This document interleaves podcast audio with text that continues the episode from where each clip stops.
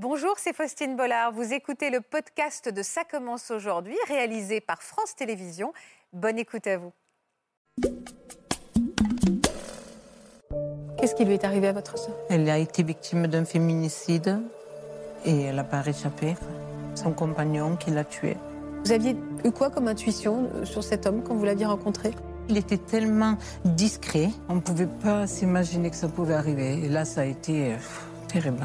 Je pense que ma sœur avait peut-être honte de me dire, et c'est ce qui nous fait mal encore aujourd'hui. Lui, il a pris 10 ans, il a fait 5 ans, mais nous, on a pris perpétuité. Moi, à ce moment-là, je me suis trouvée en pré-retraite. Et là, ça a été vraiment la descente aux enfers. Pourquoi? Parce que vous vous retrouviez du coup. euh, On s'est retrouvés tous les deux. Quelques jours après, il était sorti un soir. Et à son retour, je lui ai demandé, mais enfin, où tu es? Ah là, ça a été foudroyant, il m'a mis une paire de claques. La première. Les crises ont commencé à se rapprocher, à taper de plus en plus. hein. Je revois ses yeux, j'avais l'impression qu'il sortait des orbites. Dès les premiers jours, il m'a dit, si un jour tu racontes ce qui se passe ici, je tue tes enfants comme des canards.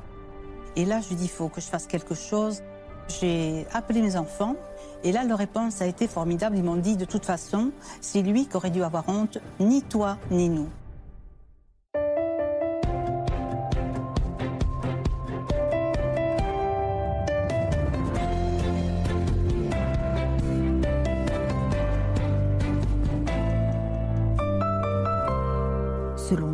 Récents, 20% des féminicides toucheraient des seniors. Difficile d'imaginer que certains conjoints puissent s'en prendre à leur compagne après tant d'années de vie commune. Pourtant, les faits sont là.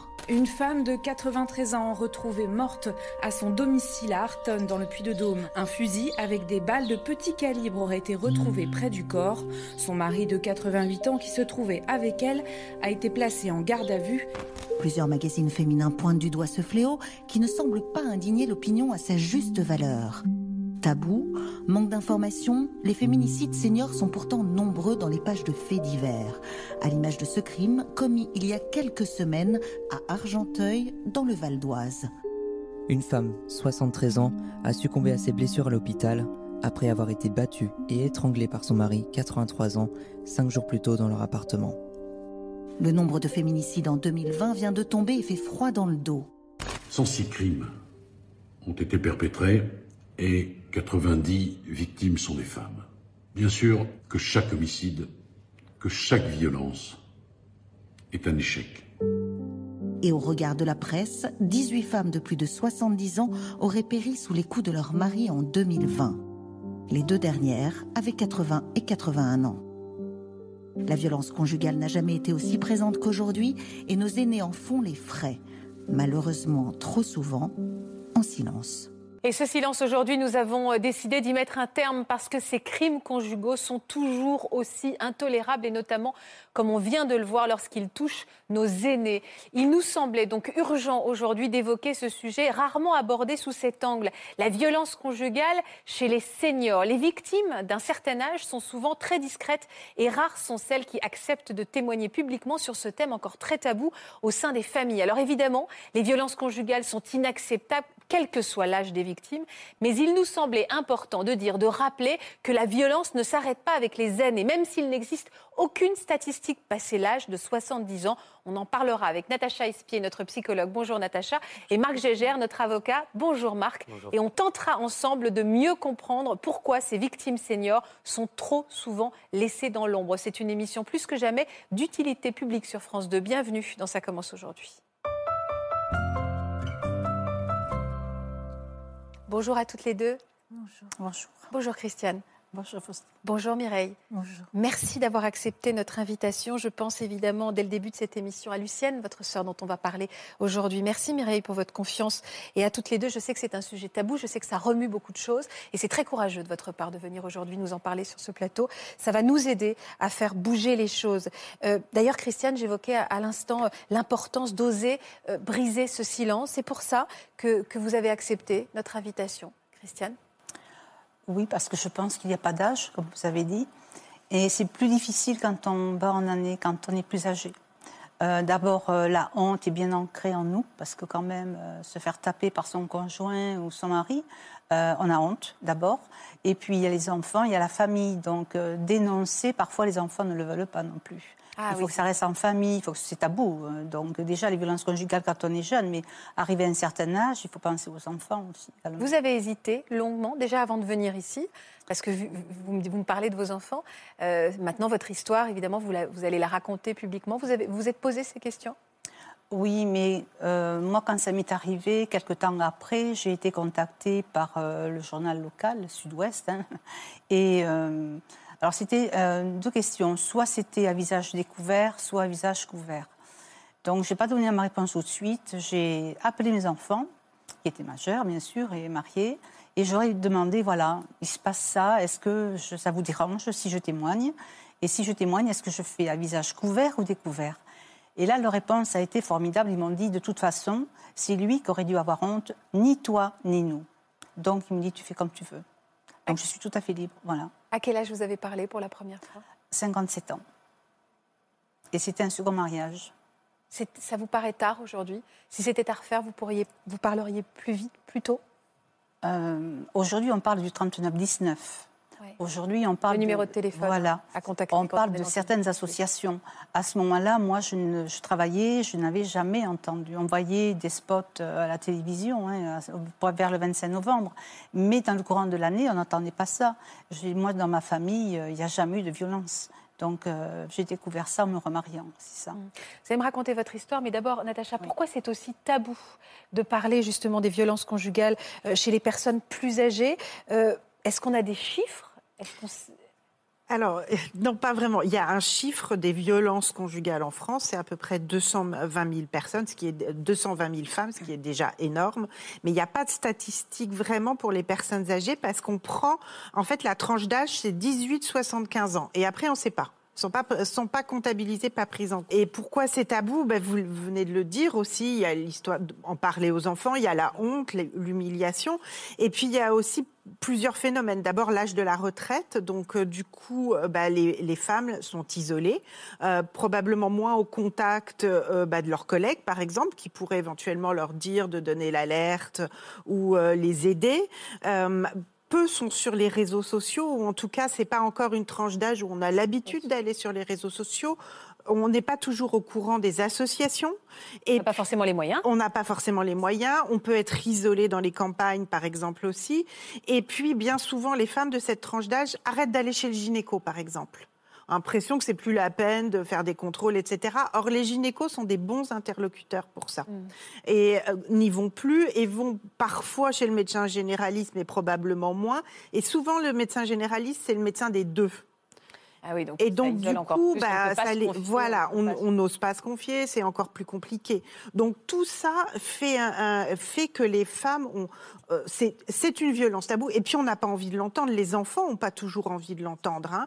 Euh, C'était un fonctionnement qui peut-être existait déjà. Enfin, en tout cas, la violence psychique existait certainement déjà. hein, parce que quand on arrive à la violence physique, c'est qu'il y avait déjà un système de violence avant, mais que peut-être euh, ce moment-là fait éclore cette violence véritablement. On, on va décortiquer justement euh, ce- ce- cette mécanique euh, qui se met en place à travers votre histoire. Vous me disiez tout à l'heure que c'est un deuxième mariage. Comment s'était passé le, le premier? Pourquoi Le premier, ben, on était jeunes, on s'est mariés, on était heureux. On a, alors, notre idée, c'était de faire construire une maison et d'avoir des enfants. On a eu nos deux garçons. On a fait construire la maison. Et malheureusement, un an après, mon, le père de mes enfants est décédé d'une rupture d'anévrisme. Il avait 32 ans et moi 30 Ah ouais, ans. Donc là, ça a été euh, quand même l'effondrement aussi. Et puis les années ont passé, moi, c'était euh, l'important, c'était l'éducation de mes enfants, travailler aussi, hein, bien sûr. Donc dix ans ont passé. Et puis au bout de dix ans, j'ai fait la rencontre, euh, ben voilà, de cet homme. Euh, banalement, nous, avant, dans ma vie de couple, euh, c'est une vie simple, mais de famille surtout. hein. On était regroupés, on se retrouvait le dimanche, on faisait de- déjà du vélo, enfin, on partait en vacances. euh, C'était simple, mais chaleureux, une, vie sereine. hein, voilà. Moi, la violence, je n'avais jamais entendu parler de ça, et je ne l'avais jamais vu. Et quand j'ai rencontré euh, donc mon deuxième mari, euh, eh bien, au début, ils sont gentils, souriants, avenants. euh, Vous aviez quel âge quand vous l'avez rencontré? J'avais presque 50 ans quand même, oui. Et puis à ce moment-là, bah, comme euh, petit à petit, on s'appelait. Enfin, il me paraissait pas généreux, mais bon, moi, c'était pas du tout ce que je recherchais. Je travaillais, j'étais autonome. Je, je, ne recherchais surtout pas un second père pour mes enfants. Moi, je les élevais. Chacun sa place dans la famille. Et puis, petit à petit. Euh, vous cherchez vraiment un compagnon Moi, c'était hein. simplement un compagnon, c'est tout. Hein. Et puis, euh, au bout d'un an, euh, il a dit ça serait bien si on pouvait quand même commencer à avoir une vie commune. j'ai dit après tout, moi, j'ai des propriétaires de ma maison, j'étais bien, j'avais mon travail. Bon, j'ai dit on va essayer, on va faire un essai. Alors au début, évidemment, tout est beau, tout est rose. Hein. On allait, il avait un bateau, on allait faire du bateau sur le bassin d'Arcachon, donc c'était on partait en vacances aussi. oui, c'était une vie, euh, une vie très agréable et très agréable. Douce. Voilà, lui travaillait, moi aussi. Donc, c'était pas un problème de finances. C'était pas, il ne buvait pas, il ne fumait pas. Donc, euh, il avait l'air sain. Il Pourquoi vous pas généreux? Euh, C'est un détail ou Il comptait quand même. il comptait ses sous. Il est un peu radin. oui, oui, radin, oui, oui. plus que radin. Après, ah, ça s'est avéré. Mais ça vous posait pas de problème trop? Non, parce que moi, je ne recherchais pas l'argent des autres. Oui, vous étiez autonome. Voilà, moi, je ne voulais pas lui avoir de, compte à lui rendre là-dessus. Et puis, euh, quelques, au bout de quelques années, un beau jour, il m'a dit oh, quand même, ça serait bien euh, si on se mariait. Euh, alors là, moi, j'étais tout à fait contre, par contre. Hein. Je dis, non, moi, je n'ai pas besoin de me marier. Moi, je n'ai pas besoin de ça. Si, si, tout comprend. Je serai plus protecteur. Enfin, mais j'avais déjà senti quand même des tensions. Euh, il avait déjà commencé à me dire, tes amis sont pas bien, vraiment, des, défauts de mes amis. Alors ça, c'était le début de la spirale. Hein, automatiquement. Vous étiez amoureuse, pardon euh? Au début, oui. Hmm à ce moment-là, oui. Oui, oui. Pas, ça n'a pas été le coup de foudre, hein, mais, non, mais vous étiez très attachée. J'étais quand même amoureuse. Donc, quand on a commencé à vivre ensemble, c'était agréable. Donc, quand il a commencé cette spirale, euh, oui, tes amis, bon, alors on ne les voyait pas parce qu'il me disait toujours, oui, tu comprends, on vit à deux, c'est pour que je profite de toi. Sinon, si tu es avec tes amis, euh, à quoi ça me sert de vivre avec toi? Alors, on y croit en plus, euh, enfin. on veut y croire peut-être. C'est insidieux en fait. Oui, il vous isole insidieusement. C'est ça, cette perversité. Et puis au bout d'un moment, ça a été oh, ta famille est envahissante. Donc on a commencé à moins se voir. si ma sœur m'appelait, par exemple, elle est un peu trop longue, me faisait signe quand même. Euh, voilà. Ah Au début, me faisait avec la montre. Et puis, euh, ça, c'était le début, avant le mariage. Bon, je n'étais pas très à l'aise. D'abord, j'ai enfin, invité personne pour mon mariage. Je suis mariée comme ça, très, très simple. Et là, ça a commencé après, malheureusement, parce que moi, à ce moment-là, je me suis trouvée en pré-retraite. Et là, ça a été vraiment la descente aux enfers. Pourquoi? Parce que vous vous retrouviez du coup euh, On retrouvés tous pleinement avec lui, tous les deux tout seuls. Et ça commence par quoi? Parce que j'ai bien compris une, déjà une espèce de, on va dire, pas encore une violence, mais une emprise psychologique qui mettait en place. Parce que le fait que, voilà, il me dit, oui, tu comprends, je serai protecteur, ça sera mieux pour toi si on se marie, regarde, euh, tu, peux vendre ta maison, moi, tu as celle-ci, elle est à moi, on est bien, enfin, on a tout ce qu'il nous faut.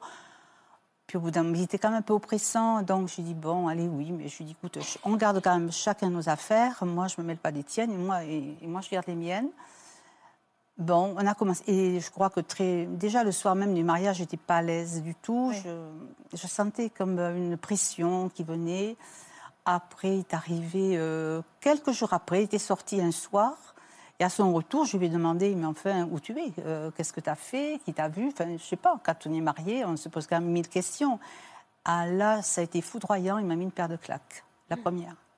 Là, vous êtes sidéré. J'étais contre le canapé du salon. Euh, alors, il mesurait 1m85 et pesait 92 kg. Donc, il avait quand même de la force. Donc, c'était des claques très. Oui, oui. Ah oui, très, très fortes. Et là, on est sidéré, on se demande de ce qui nous arrive. Quoi. Oui, parce que vous basculez dans euh, un monde irréel, en fait. Euh, oui, je dis, mais c'est pas possible. Enfin, il n'a pas pu faire ça. En fait, sur le moment, j'ai eu un moment de, de, réflexion. Et lui, il partit dans la salle de bain se doucher, sans et quand il est revenu, il parlait normalement, comme si de rien n'était. Je lui ai dit, mais est-ce que tu te rends compte de ce que tu as fait euh, Je lui ai dit, ah, mais écoute, c'est toi qui cherches, tu me poses des questions, c'est toi qui m'oblige à te frapper. Est-ce qu'à ce, moment-là, vous qui êtes tellement euh, euh, intelligente, lucide, et je ne le dis pas que c'est... voilà, je, n'ai aucun soupçon contre celle qui le serait ou ne le serait pas, mais est-ce qu'à ce moment-là, vous avez le discernement ou vous êtes tellement sidéré que vous n'arrivez pas à vous dire, en fait, je, je viens d'être frappée, battue. Ah si, je l'ai compris. Hein. Ah oui Ah oui, oui. Là, je dis, mais euh, comment je vais faire pour m'en séparer? Parce que là, de suite, mais voilà.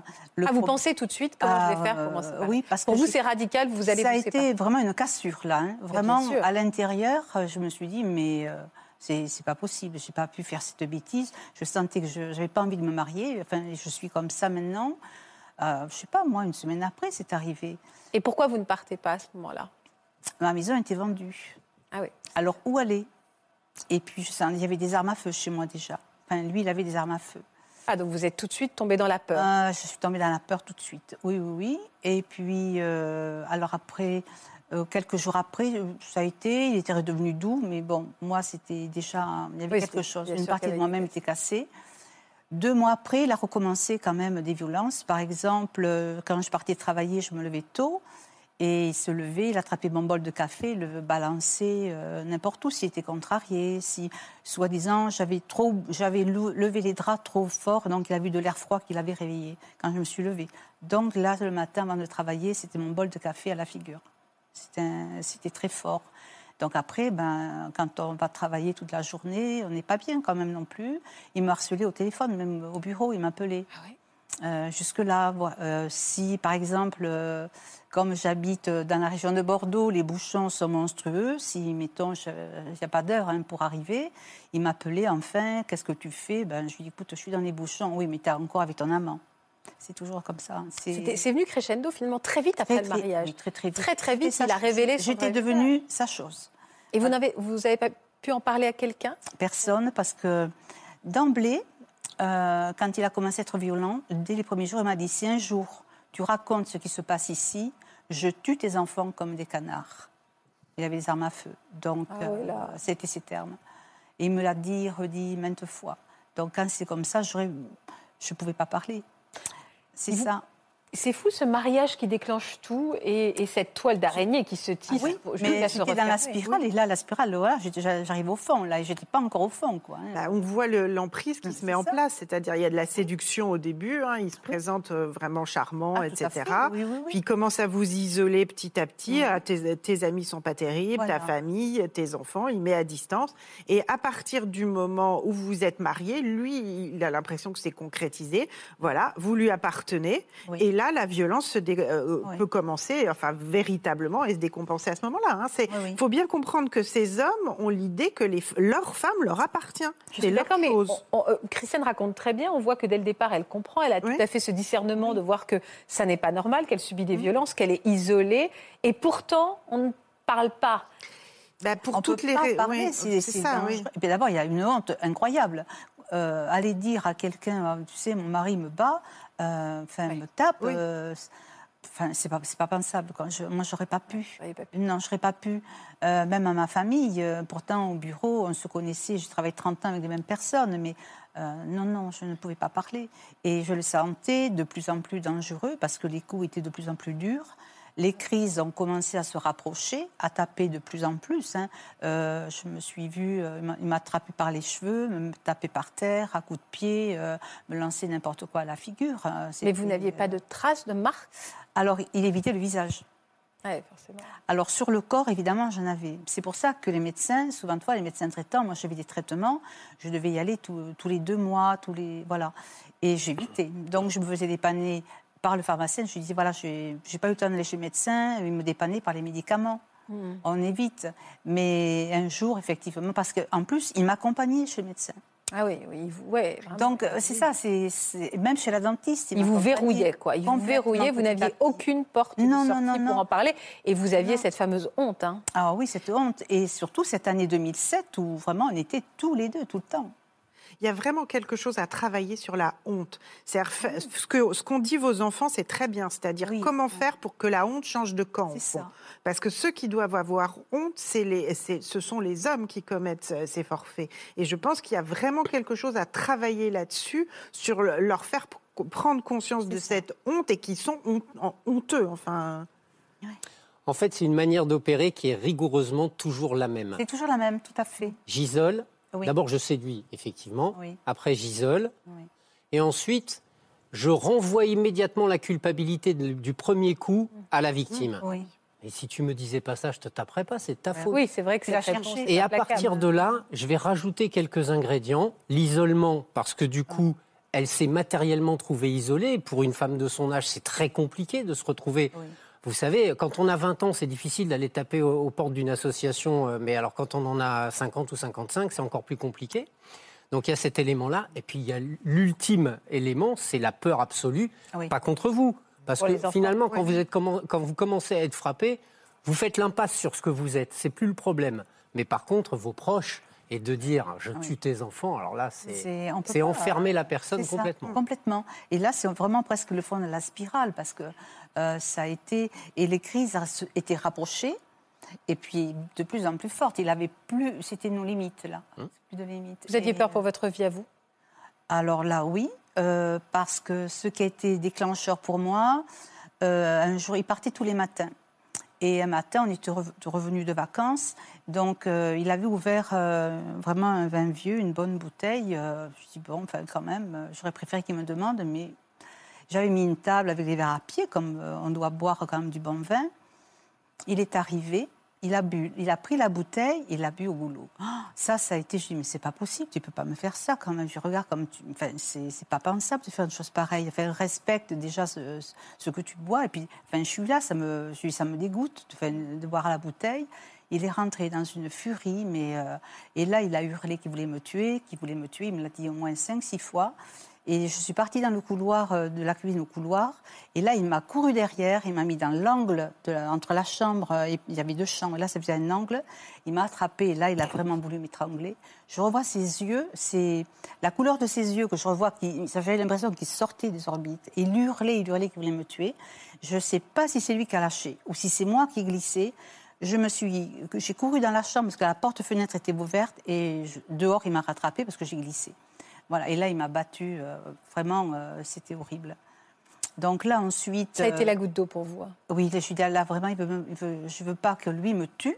Si je dois mourir, c'est moi qui vais me donner la mort, mais pas lui. Je ne voulais pas tomber sous ses coups, ce n'était pas possible. Et là, je lui dis, il faut que je fasse quelque chose. Et un jour, j'avais été chez mon médecin, elle avait vu des traces, elle m'avait donné le, un papier. C'était APAFED. Alors, APAFED, c'est une association à ce nom. hein, euh, on a cette chance d'avoir, c'est un, un CHRS d'urgence dédié aux femmes victimes de violences conjugales. Ah, elle avait compris ce médecin. Oui. Et euh, je vais dire ce que c'est à PAFED, parce qu'en 1985, ça s'est ouvert. Ils m'ont dit, c'est surtout pas, il fallait pas en parler des femmes battues, hein, voilà. Donc on a dit foyer pour femmes en, en- euh, en difficulté. Mais c'était dédié aux femmes victimes de violences conjugales. En plus, on a aussi une chance à Bordeaux, à l'hôpital Pellegrin, le COVA. C'est là où vont les, toutes les, les victimes. Il y a la police, on est, véri- on est contrôlé et puis escolté par un médecin légiste. Il y a aussi un- une assistante sociale et des infirmières. Donc vous avez été dans cette association, enfin, à- Alors, le, mon médecin traitant m'a envoyé tout de suite à l'hôpital, tout donc au ouais. COVA. Euh, Le médecin légiste, je lui dis, écoutez, me- quand même peut-être hein, bien le soignant. Euh, Elle m'a dit, madame, il est irrécupérable. C'est pas possible. Vous ne pouvez plus rentrer chez vous. Donc là, on m'a envoyé à la PAFED, puisqu'il y avait une place, parce que j'ai eu de la chance. Alors là, c'est. euh, dans ce foyer, dès qu'on m'a ouvert la porte, j'ai été accueillie chaleureusement. Euh, vraiment dans le respect. Et là, on a besoin de retrouver le respect des autres quand même, parce qu'on n'a plus rien. Parce que moi, quand euh, le psychiatre m'a parlé, m'a posé des questions, m'a dit, mais enfin, qui êtes-vous? Et je m'entends lui dire, mais je ne suis plus rien. Vous vous rendez compte, à 57 ans, euh, dire à, quelqu'un qu'on n'est plus rien, mais c'est qu'on n'a plus de valeur. On a- enfin, euh, là, on- on n'est pas respecté. il savait où il était, euh, votre mari Il savait où vous étiez? Ah non, pas du tout. Moi, je m'étais enfuie euh, avec mon sac à main à pied, hein, c'est tout. Puisqu'il était parti avec ma voiture, moi, je suis partie en plein hiver. Non, non, non, au mois de janvier, ça s'est passé. euh, non, non, ça fait 13 ans et euh, je suis partie à pied. Donc, euh, elle m'a vous dites que vous n'êtes plus rien du tout à ce, Je à ce médecin, plus- vous aviez l'impression qu'il vous aviez, il, il vous Il avait nié entièrement. Vous oui. n'étiez, ouais. oui, oui, il, euh, il avait plus de, j'avais plus d'estime pour moi parce que, alors, si on met du parfum, je vais être vulgaire, hein, mais parce qu'ils nous insultent, on est des putes. Si on s'habille euh, en robe, par exemple, ah, voilà, c'est évidemment, tu es comme les autres, t'as, ou t'as pas de jolies jambes, ou tu es, es encore une pute, on est des salopes, on est des boudins, excusez-moi, mais c'est, c'est toujours les mêmes termes, hein, de toute façon, et c'est comme ça, enfin, finalement, petit à petit, eh bien, euh, on, est, on devient très strict et puis euh, on n'a plus d'estime pour soi. Enfin, on a toujours plus la peur, plus. Enfin, plus rien faire. Moi, je faisais du sport avant, quand j'étais euh, seule avec mes garçons, on faisait du sport, et là, j'en faisais plus. Je faisais partie d'associations, je n'en faisais plus. J'étais isolée complètement. Heureusement que j'ai mon travail, mais là, en 2007, je travaillais plus. Cette, cette association va vraiment vous aider à... Moi, ça a été, pour moi, je pourrais presque l'appeler la Renaissance, cette association. Euh, on fait partie de la Fédération euh, nationale Solidarité Femmes avec le 3919. Donc, on est 73 associations. de- Vous dites on parce que maintenant vous êtes engagé dans cette association. Ah, voilà, maintenant, ben, depuis. Quand j'ai quitté le foyer d'urgence, je dis il faut quand même je continuer ce que ces femmes ont fait en, en 85. euh, je me suis impliquée, oui, dedans. Je fais partie du bureau depuis, oui, oui. Vous avez eu à nouveau des contacts avec cet homme? Non. Alors lui, il s'est fait justice lui-même. Euh, Quand euh, je suis arrivée au foyer, on m'a demandé ce que je comptais faire. J'ai dit, je vais porter plainte. Même au médecin légiste, je lui avais dit, je veux porter plainte. Là, on a téléphoné à la gendarmerie, on a pris rendez-vous et ils ont été le chercher pour le mettre en garde à vue. Moi, une fois que j'ai porté ma plainte, où j'étais mais vraiment reçue de manière admirable par la gendarmerie. Euh, ils ont pris le temps. Euh, à un moment donné, ils ont fait une- il a fait la pause. Le gendarme me dit Je vais vous chercher un verre d'eau ou un café comme vous voulez. Il faut que je vous fasse sourire quand même, même si vous n'en avez pas envie. Il me dit Je reviens. Et il me dit Figurez-vous qu'on a eu la visite de votre mari samedi matin, parce que j'étais partie le vendredi. Je- Vous l'avez vu samedi Oui, oui. Tout est pleuré, euh, inquiet parce que vous avez disparu. Et vous n'avez rien emporté, ni brosse à dents, rien. Ben, je lui ai dit non, je ne pouvais pas. Alors il me dit, nous, on savait où vous étiez, on n'a rien dit bien sûr, mais euh, voilà, on attendait de faire la plainte pour aller, on va le chercher cet après-midi. Donc il a été euh, mis en garde à vue, il a euh, bien sûr avoué qu'effectivement il avait il voulait me tuer. Et puis euh, le soir, on, alors m'avait prévenu d'aller chercher au moins mes médicaments, mes vêtements, mes papiers, euh, parce qu'après on m'a dit on ne sait pas comment ça va se passer, euh, ce qu'il va faire. Et à la sortie de sa garde à vue, il savait qu'il passait en correctionnel au mois de mars. Donc moi, alors on nous a appelés. J'étais dans mon domicile avec une éducatrice qui m'avait amenée pour que je puisse aussi récupérer ma voiture parce que j'étais toujours à pied. Et là, j'ai pris quelques photos aussi. Je me suis dit quand même quelques bijoux que j'avais à ce moment-là. euh, je voulais euh, récupérer au moins certaines choses. Et quand il a quitté euh, la gendarmerie, les gendarmes nous ont prévenus, euh, quitter le domicile, voilà, il revient à pied. Bon, il y avait un petit moment, mais il vaut mieux que vous partiez. Et puis ça, c'était le, mardi matin. Le mercredi, il a été à sa banque pour enlever les signatures. Le jeudi, il a été chez le notaire faire un testament. Le vendredi, il a été chez ses parents à midi euh, faire euh, dire, enfin même pas bonjour. Il est rentré, il a vu ses parents, il est reparti. Et puis euh, on a retrouvé son corps le lundi dans le camping-car. Il s'était suicidé par arme à feu. Voilà. Qu'est-ce que vous avez ressenti quand vous avez appris qu'il Alors, quand la gendarmerie m'a appelée, euh, d'abord, j'étais terrifiée parce qu'ils m'ont dit il y a quelque chose de grave qui s'est passé. Je dis bon, mais c'est, je sais, euh, il a tué mes enfants. Ça, de suite, j'y ai pensé. Et puis, euh, c'est une éducatrice qui m'a amenée parce que là, j'étais incapable de conduire. C'était quand même trop dangereux. Il y avait 10 minutes de route à faire. Et là, la gendarmerie non, non, me dit vous ne mettez pas dans ces états, c'est pas vos enfants. Bon, alors de suite, ça m'a quand même soulagée. Et là, ils m'ont amené dans un petit bureau. Il me dit voilà, c'est votre mari. Euh, je lui dit il a fait des bêtises. Non, non, il me dit mais il est décédé. Décédé. Je lui dis mais de quoi? Il me dit c'est suicidé par arme à feu. Alors là, j'étais un peu terrifiée. Je lui dis écoutez, il fera plus de mal à personne.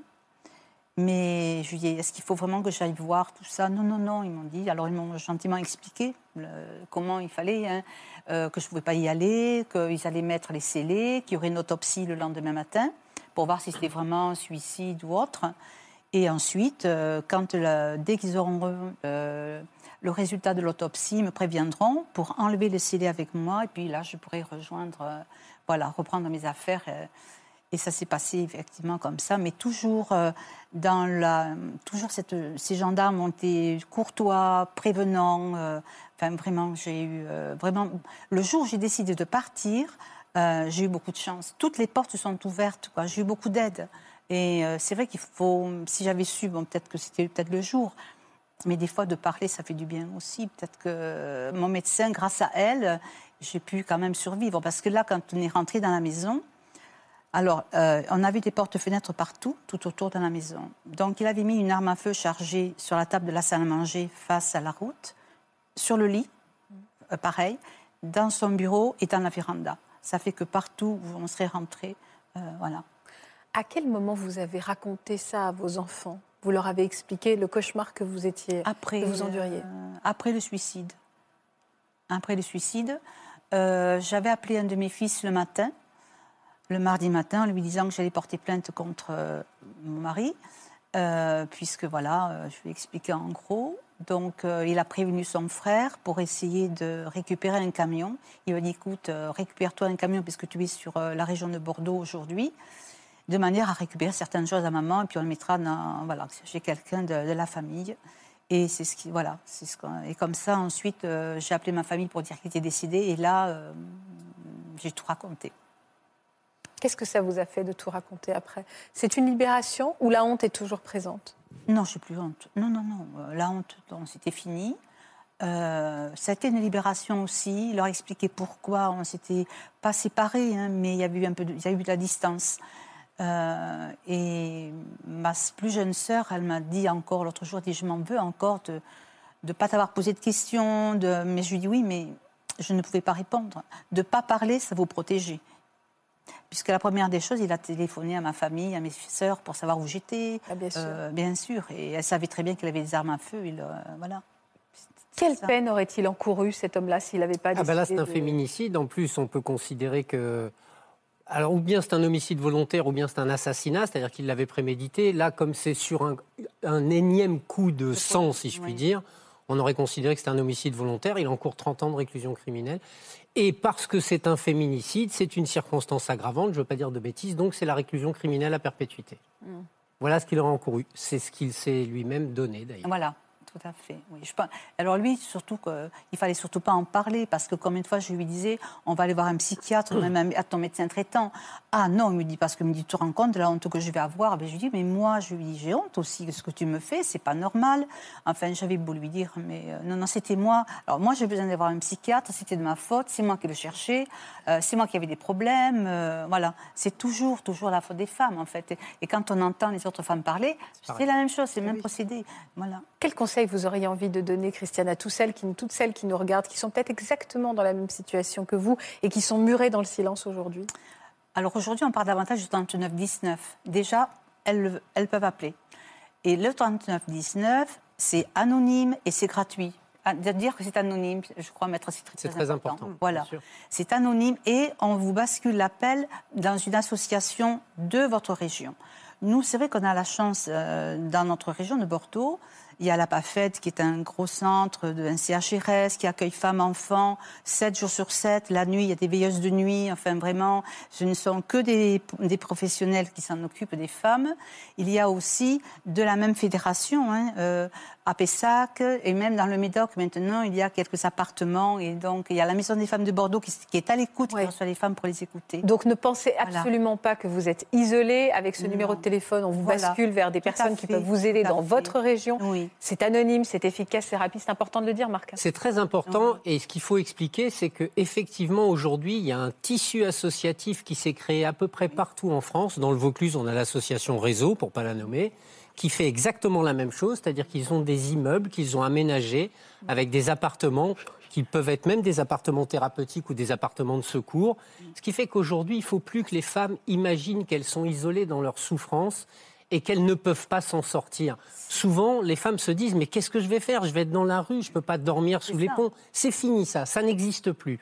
Aujourd'hui, vous êtes capable d'être pris en charge par une association dans tous les cas de figure possibles et il faut véritablement que ce message y soit compris des gens et que les femmes puissent enfin prendre conscience du fait qu'elles ne sont jamais plus seules. Ça, c'est important.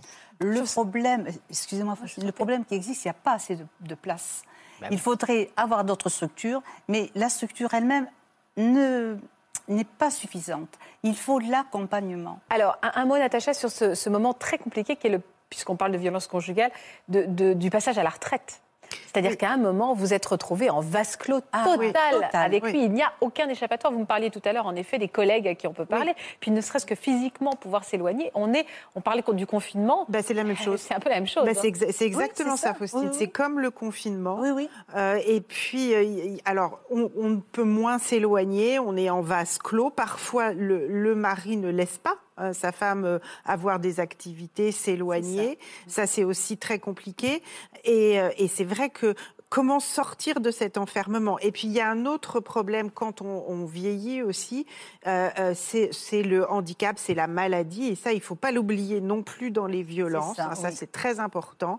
Euh, C'est-à-dire, vous savez, ce qu'on appelle ou maladie d'Alzheimer ou démence sénile, il peut y avoir beaucoup de violence à ce moment-là. C'est-à-dire que le conjoint atteint peut être très violent avec sa femme. Et à ce moment-là, les femmes ont beaucoup de difficultés à parler parce qu'elles se sentent culpabilisées, puisqu'au fond, leur mari est malade en face. Comment aller dire que le mari malade fait du mal? Et il peut y avoir des grandes euh, situations très difficiles. Et à l'inverse, si c'est la femme qui est atteinte, bah, peut-être que le mari va pas supporter son rôle d'aidant. Et du coup, bah, il va s'énerver beaucoup plus vite et il y aura aussi de la violence. Donc il faut être particulièrement attentif, vraiment quand on, on vieillit à ce moment-là. Euh, J'imagine, Mireille, que vous êtes très touchée par ce que vous entendez, évidemment, et ça ravive beaucoup de choses.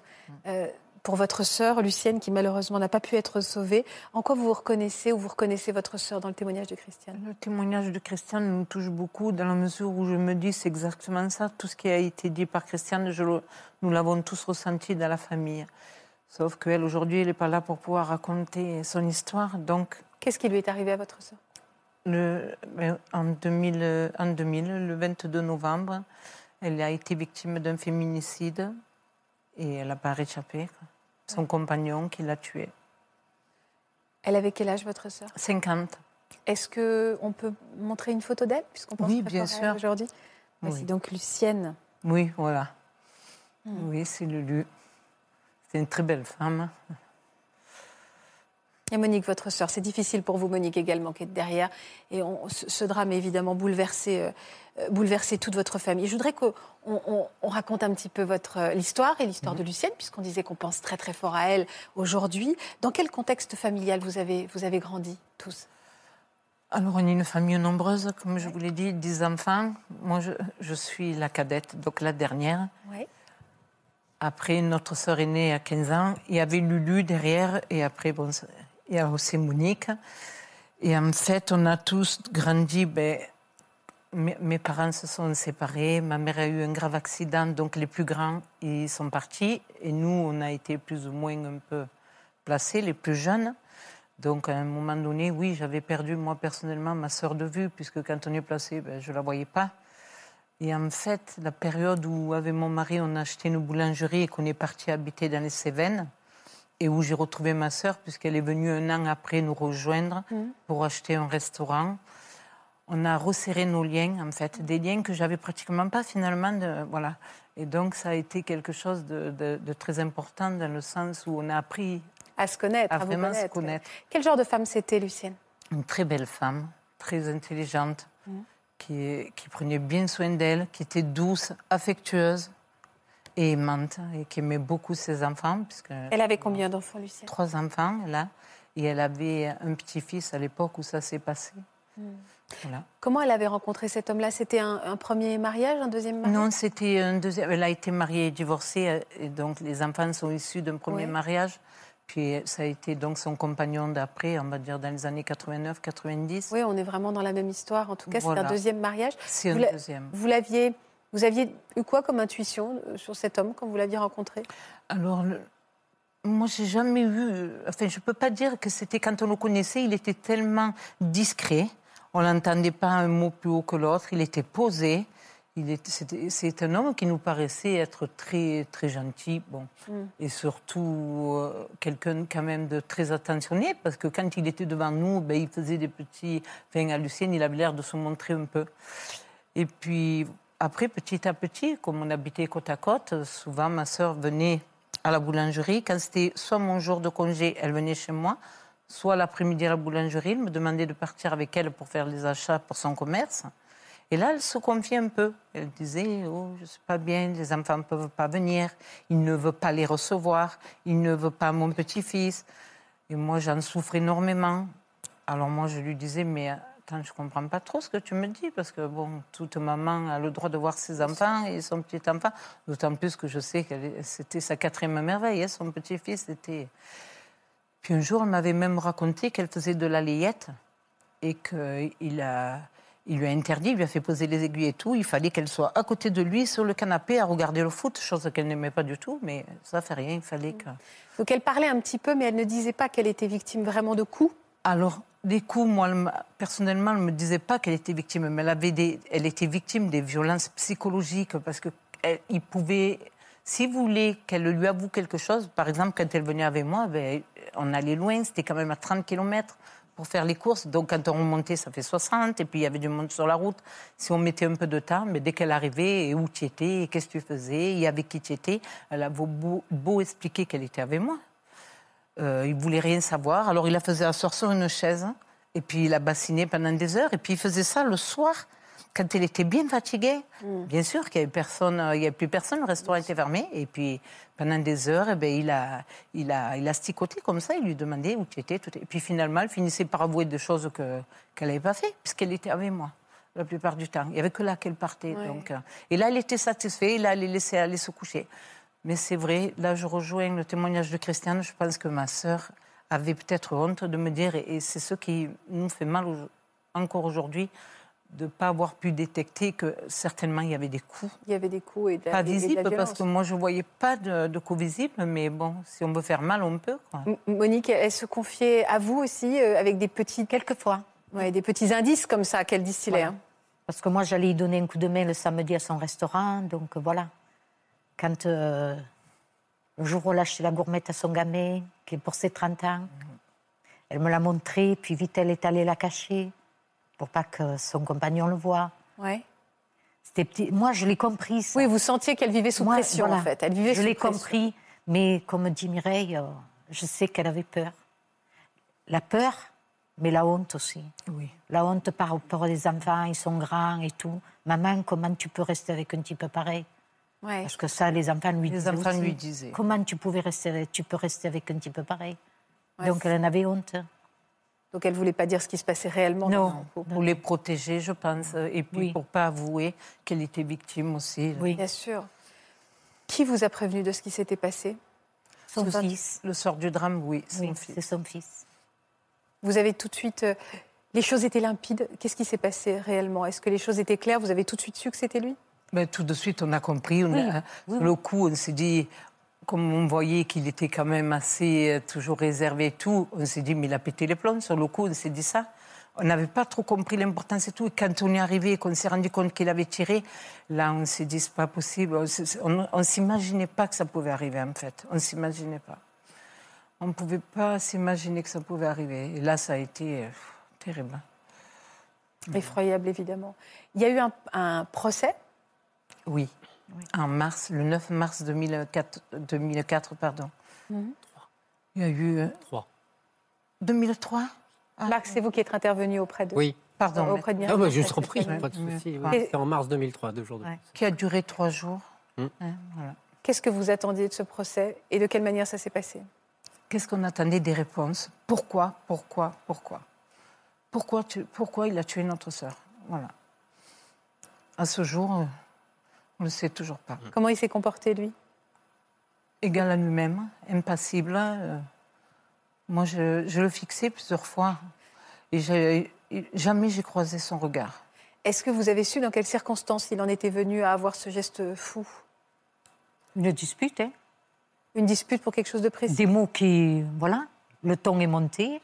Elle avait passé l'après-midi, c'était son jour de congé, avec une autre sœur. C'est ce qu'il n'a pas supporté, en fait. Il n'a pas supporté. Puis cette histoire de gourmette et tout, il a dû se dire, se rapproche euh, comme ça.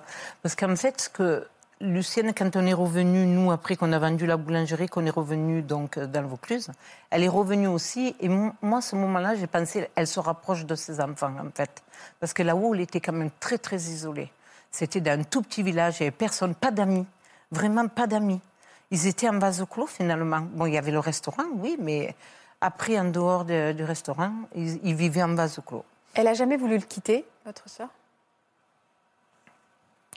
Elle le pas. disait. Elle disait, je vais le quitter, mais, je- mais Hmm. finalement, est-ce que je pense qu'elle avait très peur de lui. Je pense qu'elle avait très peur de lui. Quand Et ce soir-là, c'était juste une dispute comme une autre? Moi, je pense. On Mais a- que le ton est monté. Plus fort, ouais. On n'a même pas les réponses parce qu'elle n'a même pas dit pourquoi. Je n'ai jamais su pourquoi. Elle est décédée sur le Non. Alors en fait, donc ce soir-là, ben, elle est allée à Orange, donc ils l'ont transportée à Orange, à Orange, pardon. Il l'a opérée. Là, elle est restée en réanimation une bonne semaine, je dirais. Après, elle a été transportée à Nîmes. Là, elle a vraiment agonisé pendant trois mois, jour pour jour, puisqu'elle est décédée le 23 février 2001. Et là, ça a été, on se relayait, les enfants, la famille, pour qu'elle ait toujours quelqu'un, mais on pouvait la voir pas longtemps, parce qu'en réanimation, on vous habille euh, avec la charlotte, le bonnet, tout ce qui va avec, et vous pouvez pas rester longtemps, déjà pour pas la fatiguer non plus.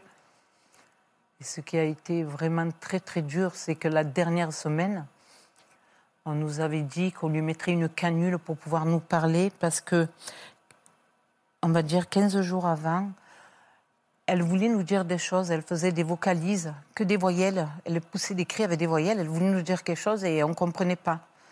Alors on avait trouvé l'astuce de lui donner une ardoise avec un feutre pour voir si elle pouvait écrire. Mais elle n'avait pas la force d'écrire. Elle n'a pas écrit ce qu'elle voulait nous dire et elle voulait nous dire des choses. On le sentait de ce regard, elle avait un regard de terreur, vraiment de terreur.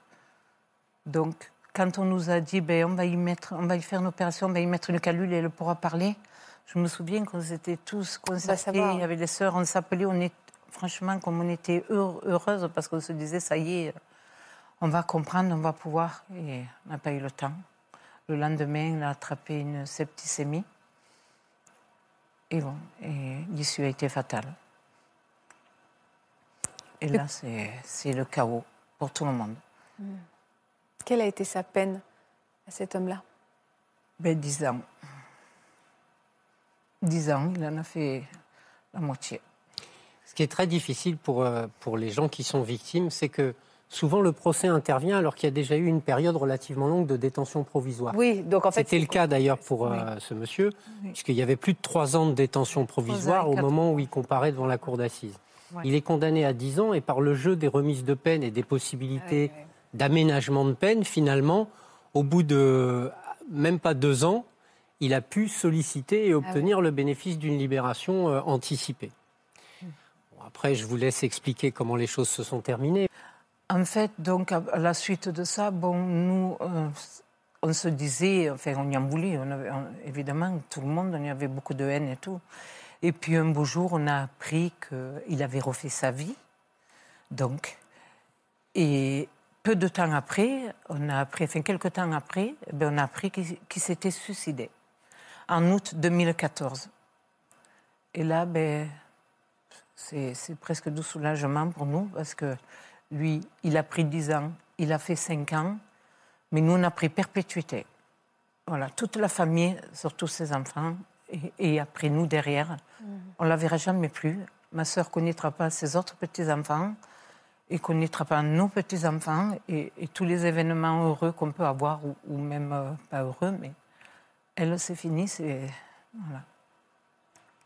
Il y a eu le, le- le Grenelle des violences conjugales, c'était en 2019. Il y a des mesures qui ont été mises en place? Oui, alors il y a des mesures. Aujourd'hui, on n'est plus du tout, même s'il y a à peine 20 ans que ces faits se sont passés, on n'est plus du tout dans la même situation aujourd'hui au regard des victimes de ce type de violence. Évidemment, il y a le 39-19, mais il y a un certain nombre de dispositions législatives, des lois qui ont été votées, qui permettent aujourd'hui aux femmes d'être un peu plus mises à l'abri.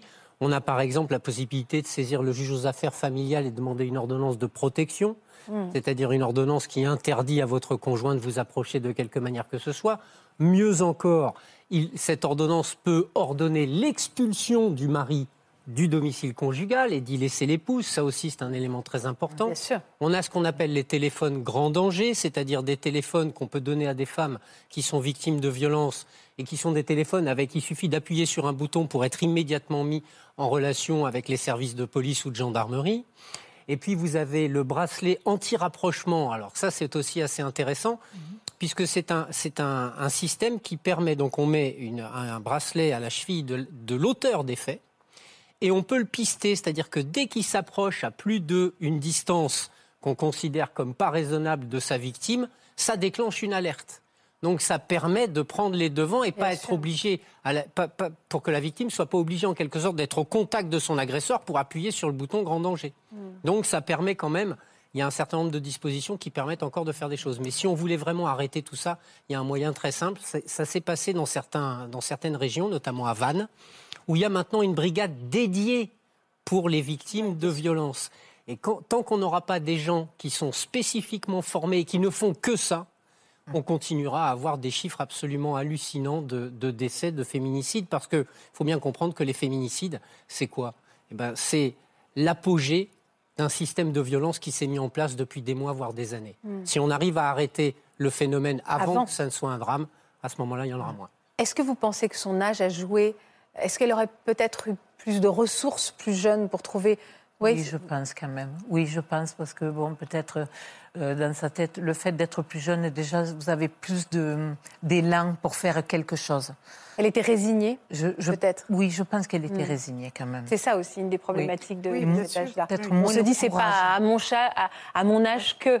Et on le dit ça. pour beaucoup de choses, mais peut-être qu'on se dit Oui. maintenant c'est pas à mon âge que je vais changer de conjoint ou de. Oui, oui, malheureusement. hein. Alors que oui, on peut changer, évidemment, on peut partir à cet âge-là, on qu'on a- sera aidé, et oui. Mais je pense qu'il y a quelque chose de cet ordre-là. Il y a tous les, tous les problèmes socio-économiques. Il y a aussi parfois l'idée qu'il va peut-être changer, peut-être qu'il va revenir, euh, qu'il sera plus gentil, qu'il va rechanger dans... Il y a toujours l'espoir, ouais. Il y a toujours l'espoir aussi. Oui, hein. parce qu'au début, quand même, on la sentait attachée à lui, quand même. On la sentait parce qu'elle nous le racontait et après, on revoyait qu'ils étaient encore ensemble. Donc, nous, moi, des fois, je ne comprenais pas non plus. Mais je sentais qu'il y avait quand même cet attachement et qu'elle se disait il va changer, il va changer. Et après, il s'est installé la peur et puis enfin la résignation, c'est sûr. En fait, c'est juste pour euh, compléter l'explication, cet homme n'a jamais accepté la vie antérieure de Lucienne. C'est-à-dire qu'il n'a jamais accepté qu'elle ait des enfants, il n'a jamais accepté qu'elle ait, des petits-enfants. Il était jaloux du passé. Ah, complètement. très il jaloux, était totalement. Et jaloux. ça, c'était quelque chose contre lequel il ne pouvait pas lutter parce qu'il ne pouvait pas rattraper ce temps-là.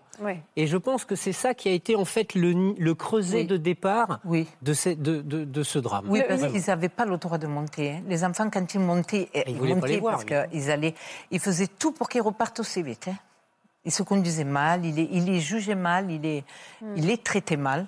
Je veux dire, il leur parlait mal, il- ou alors il boudait pendant il se cachait. Alors bon, après, le couple se disputait, les enfants étaient mal à l'aise et repartaient.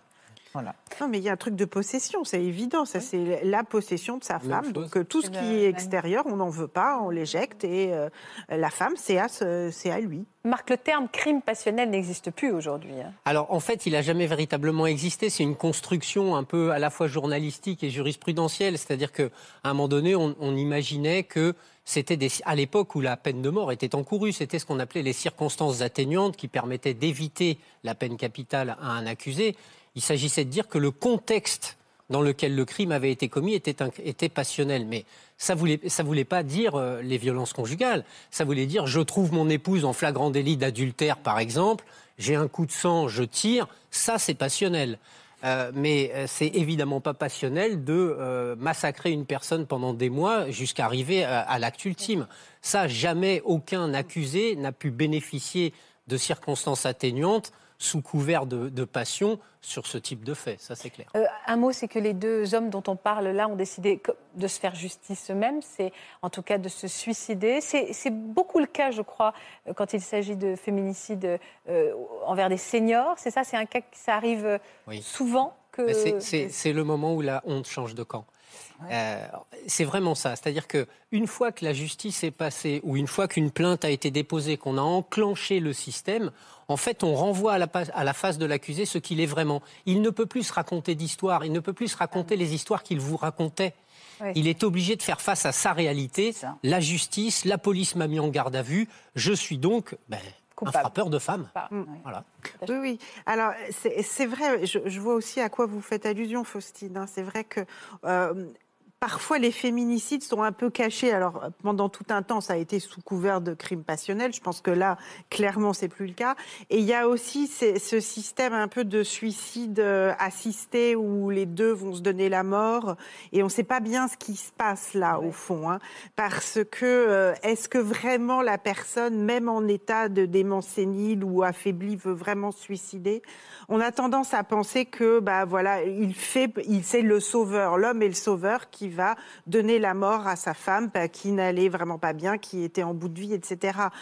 Là, il y a toute une zone d'ombre autour de ça, et tant qu'on n'aura pas légiféré sur l'euthanasie, je pense qu'il y aura toute une zone d'ombre où on ne sait pas bien vraiment s'ils sont des suicides assistés, où là, parfois, l'homme se donne la mort, ou c'est un féminicide déguisé. Hein. Et ça, c'est toute une zone d'ombre qui convient quand même de traiter. C'est absolument quand même aberrant que les chiffres au-dessus de 70 ans, vous m'avez dit tout à l'heure, 75 ans, ne soient pas comptabilisés. C'est complètement dingue. Ça n'existe pas. C'est pas une vie après, Ça montre la violence que la société confère à ces situations. Parce qu'avant l'homme qui est violent, la société l'est elle-même.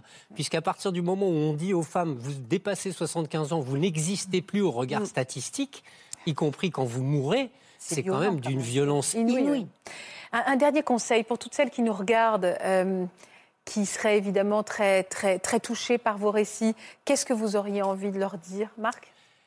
Il est je comprends que, les, que, certaines femmes soient dans des situations où elles ne peuvent pas parler tout de suite, où elles ont peur pour de multiples raisons qui sont certainement fondées.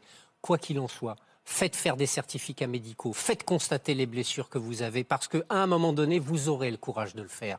Et il faudra venir avec tous ces éléments de preuve. Parce que, par exemple, Christiane, elle pouvait venir en disant, il m'a étranglé, ça fait 10 ans ou 15 ans qu'il me tape dessus, on vous aurait dit, vous avez des éléments qui permettent de... Là, oui, on a les éléments. Et plus une femme va faire constater ses coups, et plus elle prend du courage aussi, parce que le médecin qui va constater ça, eh bien, elle va voir un regard qui est un regard bienveillant, pas un regard de honte sur la personne. Il n'y a rien de honteux à être frappé, malheureusement. Et c'est tout ça qui, permet aussi d'engager en quelque sorte le processus de libération de la parole. Natacha Oui, alors moi j'aurais deux, un conseil pour les femmes, évidemment. Il faut parler. Euh, il faut parler parce que votre parole sera accueillie. Puis j'aurais un autre conseil pour les professionnels de santé. Je pense qu'il faut les former. Il faut les former à l'idée que oui, c'est pas, on peut dépasser 70 ans, 75 ans, et oui, il y a de la violence conjugale toujours, et il faut absolument les former. Christiane, un mot pour terminer? Moi aussi, je suis tout à fait d'accord. Il faut parler, il faut c'est un tabou qu'il faut enlever. Il faut, voilà, on est derrière tout ça. On a quand même franchi des étapes. Maintenant, sur ce plateau, on parle de violence conjugale. Il y a quelques années, c'était pas pensable. Donc, je crois qu'il faut aller encore de l'avant. Et il faut en parler pour que justement ces femmes puissent appeler. Donc, on redit le 39-19, c'est peut-être un démarrage. Effectivement, les médecins, certains sont à l'écoute. Il y a aussi les dentistes, hein, parce que parfois, les dents cassées, ça aussi, les dentistes, c'est un moyen de les pharmaciens aussi, parce que quand vous revenez plusieurs fois vous faire euh, dépanner des médicaments, euh, c'est pas normal non plus. Il y a quand même des questions à se poser, quoi. Mm. Voilà. Merci en tout cas d'avoir tous participé à faire avancer les choses et à éveiller euh, peut-être, on espère peut-être, ne, serait-ce que si on a aidé une personne et une parole à se libérer, on aura déjà été très utile. Merci en tout cas d'être venu nous raconter votre histoire. Merci Marc, merci Natacha, merci à vous d'être fidèle à France 2. On se, on se quitte quelques minutes puisqu'on se retrouve dans un instant et puis aussi demain pour la suite de cette semaine spéciale justice. Je vous embrasse. Vous aussi venez témoigner dans Ça commence aujourd'hui. En découvrant l'histoire de vos ancêtres, vous avez enfin réussi à comprendre ce que vous aviez vous-même vécu. Vous avez appris sur le tard que vous aviez traversé exactement les mêmes épreuves que l'un de vos aïeux. Pour une autre émission, votre patron a été condamné pour vous avoir tyrannisé. Si vous êtes concerné, laissez-nous vos coordonnées au 01 53 84 30 99 par mail ou sur le Facebook de l'émission.